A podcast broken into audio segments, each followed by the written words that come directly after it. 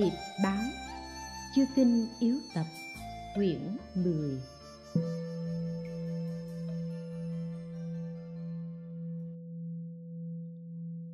Mười 18.3 Nhẫn nhục. 18.3.1 Lời dẫn. Từng nghe nhẫn là đức tính vô cùng cao quý, trì giới và khổ hạnh không thể sánh bằng. Cho nên tỳ kheo Sằng Đề dù bị hình phạt tàn khốc vẫn không hối hận. Tiên nhân nhẫn nhục dù bị chặt đứt tay chân vẫn không giận dữ. Vả lại, đạo từ bi lấy việc cứu độ làm trên hết. Bản hoài của Bồ Tát là lấy sự thương xót làm sự nghiệp.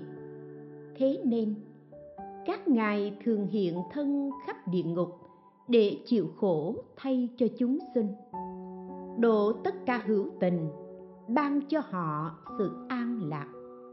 Lẽ nào chúng sinh vì một xúc chạm nhỏ mà sân hận, thậm chí vừa trừng mắt nhìn nhau, giận hờn to tiếng thì liền đánh nhau, để rồi kết thành thù hận. Có khi cha con, anh em làm tổn hại nhau, bạn bè thân thuộc lại gây thương tích, bạo ngược còn hơn chim cú, diều hâu, hiểm độc hơn cả loài ong, bọ cạp. Cho nên kiếp kiếp oán thù, đời đời không dứt. 18.3.2 Khuyên nhẫn nhục.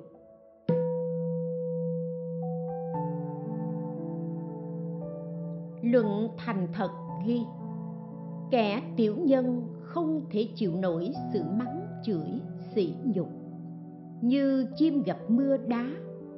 Bậc đại nhân có thể nhận chịu sự chửi bới mạ nhục như voi gặp mưa hoa. Thế nên hành giả phải thường quan sát nguồn gốc nhân duyên của người đối diện, hoặc quá khứ là cha mẹ của ta, vì nuôi dưỡng ta nên không kể là tội hay phúc, mà ta chưa từng báo ân, lẽ nào lại giận họ ư? Hoặc họ là anh em, vợ con, quyến thuộc, hoặc là thánh nhân, hoặc là bạn tốt, nhưng vì tâm phàm phu nên ta không nhận ra, vì sao lại hủy bán họ? Nhiếp luận ghi: nhờ quán sát 5 trường hợp mà diệt được sân hận. 1. Quán tất cả chúng sinh đều là ân nhân của ta. 2. Quán tất cả chúng sinh bị hoại diệt trong từng sát na. Người nào gây tổn hại, người nào bị tổn hại. 3. Quán chỉ có pháp, không có chúng sinh, thì ai gây tổn hại, ai bị tổn hại. 4. Quán tất cả chúng sinh đều phải chịu khổ, sao lại muốn làm họ khổ thêm. 5. Quán tất cả chúng sinh đều là con của ta, sao lại sinh lòng tổn hại. Kinh Báo Ân chép: giả sử bị đội vòng sắt nóng trên đầu, không bao giờ vì nỗi khổ này mà sinh lòng ác. Luận Thành Thật ghi: người thực hành thảo tâm từ, dù ngủ hay thức đều được an ổn, không thấy ác mộng, được chư thiên ủng hộ, mọi người yêu mến, không bị hãm hại, không bị binh đao, không bị chết vì nước trôi, lửa cháy. Trong Luật Tứ Phần có bài kệ: nhẫn nhục hạnh đứng đầu, Phật nói vô vi cao, xuất gia quấy rối người, không gọi là sa môn.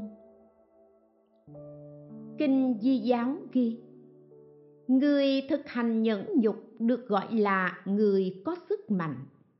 Kinh này cũng chép: thấy lỗi của người, miệng không được nói, chính mình phạm lỗi, cần phải tỏ bày.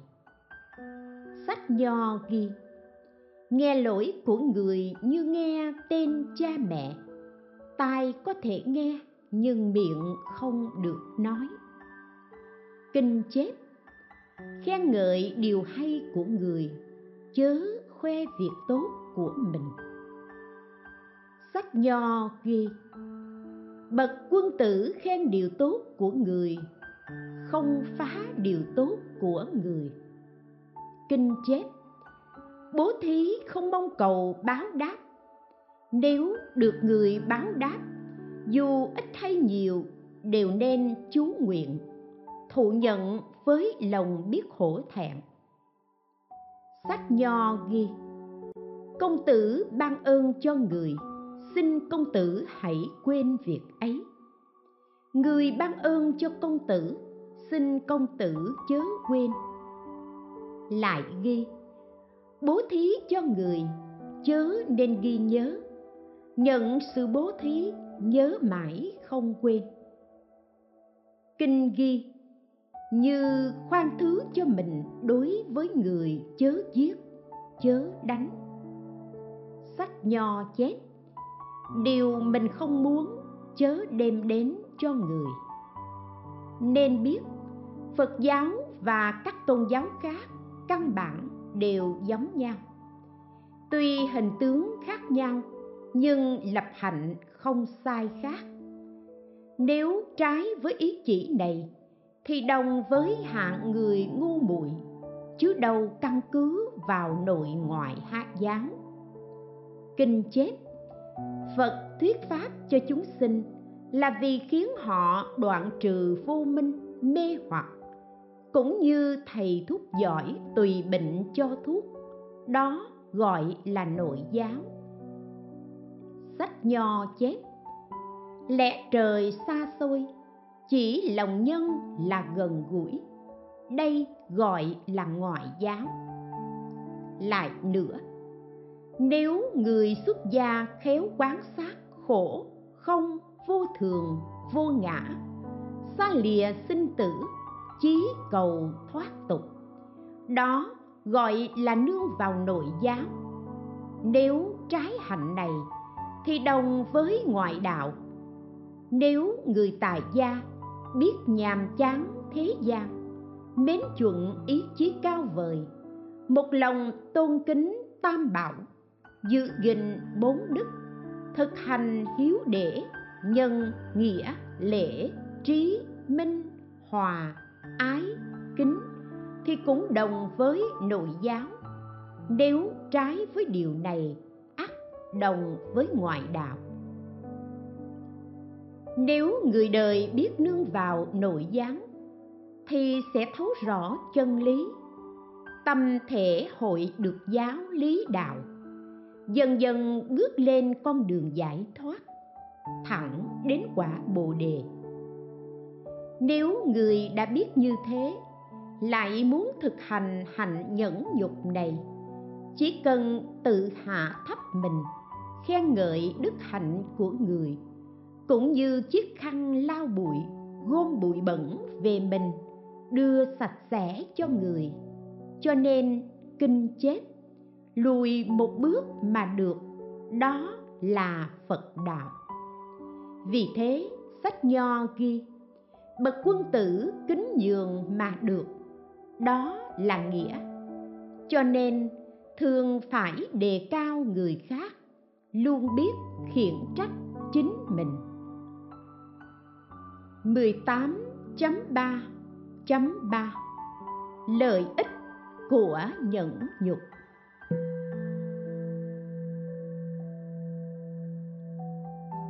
Kinh Đại Bảo Tích ghi: nhẫn nhục có 10 lợi ích. 1. Không chấp vào ta và vật của ta.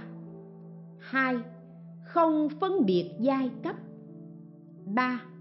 Phá trừ tâm kiêu mạn. 4. Bị kẻ xấu hại nhưng không trả thù. 5. Quán tưởng vô thường. 6. Tu tập từ bi. 7. Tâm không phóng dật. 8. Không màng đến những việc đói khát, khổ, vui, vân vân. 9. Đoạn trừ sân hận. 10. Tu tập trí tuệ. Nếu người nào thành tựu được 10 điều này thì có thể tu hạnh nhẫn nhục. Kinh Nguyệt Đăng Tam Muội ghi: Phật dạy, nếu vị Bồ Tát nào an trụ trong hạnh nhẫn nhục nhân từ sẽ được 10 điều lợi ích. 1. Lửa không thể thiêu cháy. 2. Đao không thể đâm chém. 3. Chất độc không thể hại. 4. Nước không thể cuốn trôi. 5. Được phi nhân ủng hộ. 6. Được thân tướng trang nghiêm. 7. Bích lấp các đường ác. 8. Sinh lên cõi Phạm Thiên tùy theo sở thích. 9. Đêm ngày thường an ổn. 10. Thân được an vui. Kinh Tư Ha Tam Muội ghi: Đức Phật dạy, nhẫn có 6 lợi ích để thành tựu được nhất thiết trí, đó là: 1. Thân thể có sức mạnh phi thường. 2. Lời nói có sức thuyết phục. 3. Ý chí hướng đến quả vị Phật. 4. Năng lực thần túc tự tại vô ngại. 5. Năng lực thành tựu quả Phật. 6. Trí tuệ có công năng phá trừ phiền não. Lục Độ Tập ghi: Có 4 trường hợp cần phải nhẫn nhục để được đầy đủ trí tuệ, đó là: 1. Khi cầu pháp, nhẫn chịu lời mắng chửi của người. 2. Khi cầu pháp, nhẫn chịu sự đói khát, lạnh, nóng, gió, mưa. 3. Khi cầu pháp, vâng làm theo lời dạy của Hòa Thượng A Xà Lê. 4. Khi cầu pháp, lãnh hội 3 môn giải thoát, không, vô tướng, vô nguyện. Trong kinh Tỳ Kheo Tỳ Nữ Nhân Áp Danh có bài kệ: Tuy nghe nhiều tiếng xấu, người khổ hạnh nhẫn chịu, không nên tự than khổ, cũng không được buồn phiền. Loài nghe tiếng sợ hãi, ấy là thú trong rừng, làm chúng sinh loạn động, không phải pháp xuất gia. Nhân giả nên nhẫn nhục tất cả mọi tiếng xấu, người giữ tâm vững chãi, đó là pháp xuất gia. Không phải do người nói làm ông thành giặc cướp, cũng không vì lời họ ông thành A La Hán. Nếu ông tự biết rồi, chư thiên cũng sẽ biết. Luật Ngũ Phần ghi: Đức Phật bảo các tỳ kheo, vào thời quá khứ, bên cạnh hồ nước trong A Liền Nhã, có 2 chim nhạn cùng kết bạn với một con rùa. Một thời gian sau, nước trong hồ khô cạn, 2 chim nhạn bàn với nhau: Nay nước trong hồ này đã khô cạn, chắc bạn rùa khổ sở lắm đây. Bàn luận xong, chúng nói với rùa: Nước trong hồ đã khô cạn, bạn không thể sống được. Bây giờ bạn ngậm một cành cây, còn chúng tôi mỗi người ngậm một đầu. Chúng tôi sẽ đưa bạn đến chỗ có nhiều nước, nhưng khi ngậm cây, bạn không được nói. Thế rồi chúng ngậm cành cây như đã định. Khi đi qua một làng nọ, bọn trẻ thấy thế la lên: Ôi, nhạn gấp rùa bay kìa, nhạn gấp rùa bay kìa. Nghe vậy, rùa nổi giận nói: can gì đến bọn bay. Vừa mở miệng, rùa liền tuột khỏi cành cây, rơi xuống đất mà chết. Nhân việc này Đức Phật nói kệ: người sống ở đời, búa ở trong miệng, sở dĩ chém mình là do lời ác. Đáng chê lại khen, đáng khen lại chê, tự chuốc tai họa trọn không an vui. Đức Phật bảo, con rùa đó chính là Điều Đạt. Xưa kia vì tức giận mà mở miệng nói đến nỗi phải chịu cái khổ mất mạng. Ngày nay lại sân giận mắng nhiếc Như Lai nên bị rơi vào địa ngục lớn. Kinh Pháp Cú thí dụ ghi, ngày xưa khi La Vân chưa đắc đạo, tính nghịch ngợm, lời nói ít chân thật. Thấy vậy Phật bảo La Vân, con hãy đến Tinh Xá Hiền Đề mà ở, cố gắng giữ gìn lời nói và nhiếp phục tâm ý, siêng năng tụng kinh trì giới. La Vân vâng lời, định lễ Phật rồi ra đi. Đến đó ở được 90 ngày, La Vân thấy hổ thẹn, tự thân sám hối, ngày đêm chẳng nghỉ. Một hôm Đức Phật đến Tinh Xá, La Vân nhìn thấy vui mừng chạy đến đảnh lễ. Phật dạy La Vân, con hãy mang chậu nước đến rửa chân cho Như Lai. Vâng lời Phật, La Vân mang nước đến rửa chân cho Ngài. Sau đó Phật hỏi La Vân, nước này dùng để nấu ăn và uống có được không? La Vân bạch Phật, nước này không dùng lại được, bởi vì nước này vốn sạch nhưng đã đem rửa chân trở thành dơ bẩn nên không thể dùng được. Phật bảo La Vân, con cũng như thế.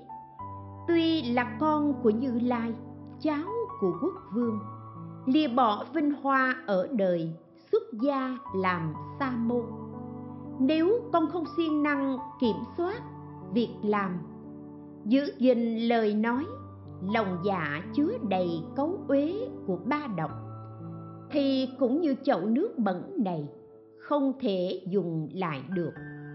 Mặc dù nước trong chậu đã đổ đi, nhưng cái chậu vẫn không thể đựng thức ăn, vì nó đã từng đựng đồ dơ bẩn rồi. Con này cũng như vậy, miệng không nói lời thành thật, tính tình ngang bướng, không chịu tinh tiến, từng mang tiếng xấu, khác nào chậu đựng nước rửa chân không thể đựng thức ăn. Bấy giờ Phật dùng ngón chân hất đổ chậu nước rồi hỏi, con có tiếc cái chậu này không? La Vân bạch Phật, con cũng thấy tiếc nhưng không buồn gì cả. Phật bảo La Vân, cũng như vậy, con tuy làm sa môn nhưng không biết nhiếp phục thân miệng, làm mít lòng nhiều người. Sau khi mạng chung, thần thức luân chuyển trong ba đường ác. Bậc hiền thánh chẳng thương tiếc, cũng như lời con nói. La Vân nghe lời này, lòng hổ thẹn tự nhủ sẽ cố gắng khắc cốt chẳng quên, tình tiếng nhu hòa, luôn nhẫn nhục như đất. Ngay đó đắc quả A-la-hán. Kinh La Vân Nhẫn Nhục ghi, lúc bấy giờ La Vân đi đến một nhà Bà La Môn không có tín tâm để khất thực. Vị Bà La Môn này keo kiệt, không cho, còn đánh La Vân đến vỡ đầu chảy máu, rồi hốt cát bỏ vào bình bát của La Vân. La Vân nhẫn chịu không chống trả, lặng lẽ mang bát đến bên sông gội đầu, rửa bát và thầm nhủ: ta đi khất thực một mình, không ngờ họ vô cớ ngang ngược đánh ta. Ta chỉ đau trong chốc lát, nhưng e rằng ông ấy phải chịu khổ lâu dài. Cũng như kiếm bén chém thay thối rữa, thay không biết đau, chẳng phải kiếm không bén, lại như vị cam lồ của cõi trời đem cho loài heo ngu si kia ăn. Heo không ăn mà bỏ chạy, đó chẳng phải do việc cam lồ không ngon. Ta đem lời chân thật của Phật dạy để cho người ngu si kia hung ác ở thế gian. Người ngu không biết suy xét, há chẳng giống như vậy sao? La Vân trở về bạch Phật. Phật dạy: người ấy đã tự hại mình, sau khi mạng chung, họ sẽ đọa vào địa ngục vô trạch, bị quỷ ngục hành hình đau đớn, muôn khổ ập đến. Trải qua 84.000 năm, thọ mạng người kia mới hết, lại thụ thân trăng, nọc độc trở lại hại mình. Sau đó lại thụ thân rắn hổ mang, thường ăn đất cát, trải qua 10.000 năm mới hết. Người này vì lòng sân giận đối với bậc trì giới nên phải mang thân rắn độc. Vì lấy đất cát bỏ vào bình bát nên đời đời ăn đất cát mà chết. Tội hết, được xin làm người. Khi mang thai, người mẹ mắc phải bệnh nặng, của cải trong nhà ngày một sút giảm. Đứa bé sinh ra ngu đần, không có tay chân. Cha mẹ hoảng sợ đều nói: yêu tinh gì đến đây, là việc chẳng lành. Liền đem đứa bé ấy bỏ ở ngã tư đường. Người qua kẻ lại đều kinh ngạc, tranh nhau lấy ngói, đá, dao, gậy đánh chọi vào đầu làm dập não. Đau đớn cùng cực suốt 10 ngày mới chết. Sau khi chết, thần thức tái sinh làm người ngu đần như trước. Trải qua 500 đời, tội nặng kia mới hết. Sau đó lại xin làm người, nhưng thường bị đau đầu, xin vào nơi không gặp Phật pháp, nên mãi luân chuyển trong ba đường ác. Luận Tân Bà Sa ghi: ta từng nghe trong hiền kiếp vào thuở quá khứ, có vị vua tên là Yết Lợi. Bấy giờ có vị tiên nhân tên là Nhẫn Nhục, sống trong rừng chuyên tu khổ hạnh. Một hôm, vua cùng với quyến thuộc trong cung vào rừng dạo chơi, nhưng không cho người nam theo. Đi một hồi lâu, nhà vua mệt mỏi ngủ thiếp đi.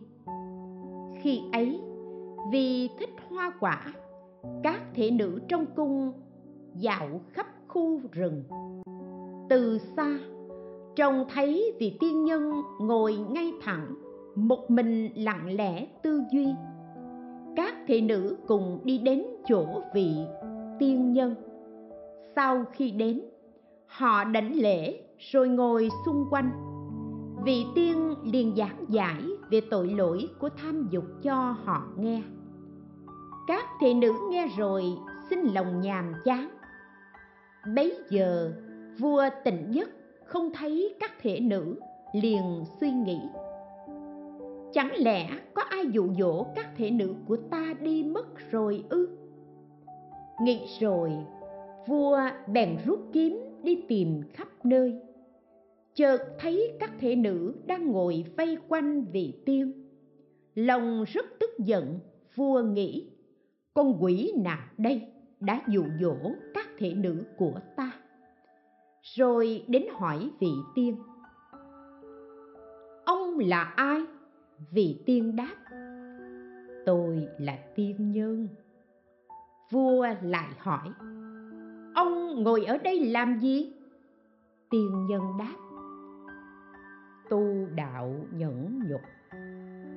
Vua suy nghĩ, người này vì thấy ta nổi giận nên nói tu đạo nhẫn nhục. Bây giờ ta hãy thử xem ông ấy như thế nào. Vua lại hỏi, ông đã đắc định phi tưởng xứ chưa? Vị tiên nhân đáp, chưa. Cứ thế nhà vua lần lượt gặng hỏi cho đến, ông đã đắc thiền thứ nhất chưa? Tiên nhân đáp, chưa.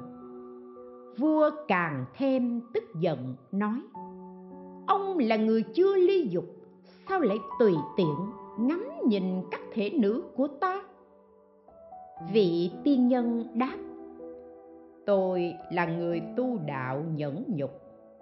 Vua nói, ông thử duỗi một cánh bay ra xem có thể nhẫn được không. Bấy giờ vị tiên duỗi ra một cánh tay. Vua dùng kiếm bén chặt cánh tay rơi xuống đất, tựa như cắt ngó sen. Vua lại vặn hỏi, ông là ai? Vị tiên nhân đáp, tôi là người tu đạo nhẫn nhục. Vua lại bảo duỗi cánh tay còn lại rồi chém đứt nó. Vua gặng hỏi như trước, vị tiên nhân cũng đáp như trước.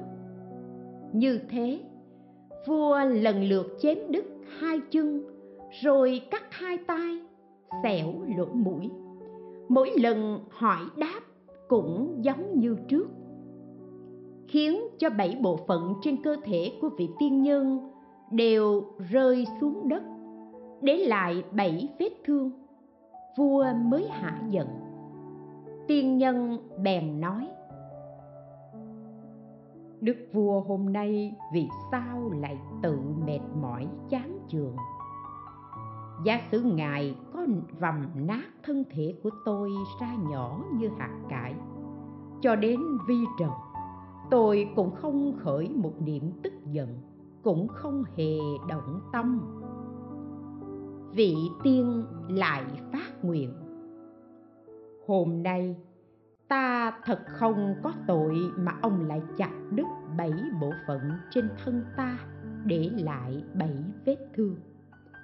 Đời sau khi ta đắc quả A Nậu Bồ Đề với tâm đại bi, không đợi ông thỉnh, trước nhất ta sẽ khiến ông tu thất chủng đạo, để đoạn trừ thất thùy miên. Nên biết vị tiên tu khổ hạnh nhẫn nhục lúc ấy, bấy giờ chính là Đức Phật Thích Ca Mâu Ni. Vua Yết Lợi tức là cụ thọ Kiều Trần Na. Sau khi Kiều Trần Na thấy Thánh Đế, Đức Phật dùng thần lực phá trừ ám chướng cho ông ta, khiến cho ông ta nhớ lại sự việc trong đời quá khứ. Kiều Trần Na nghe xong vô cùng hổ thẹn, chắp tay cung kính đảnh lễ Đức Phật.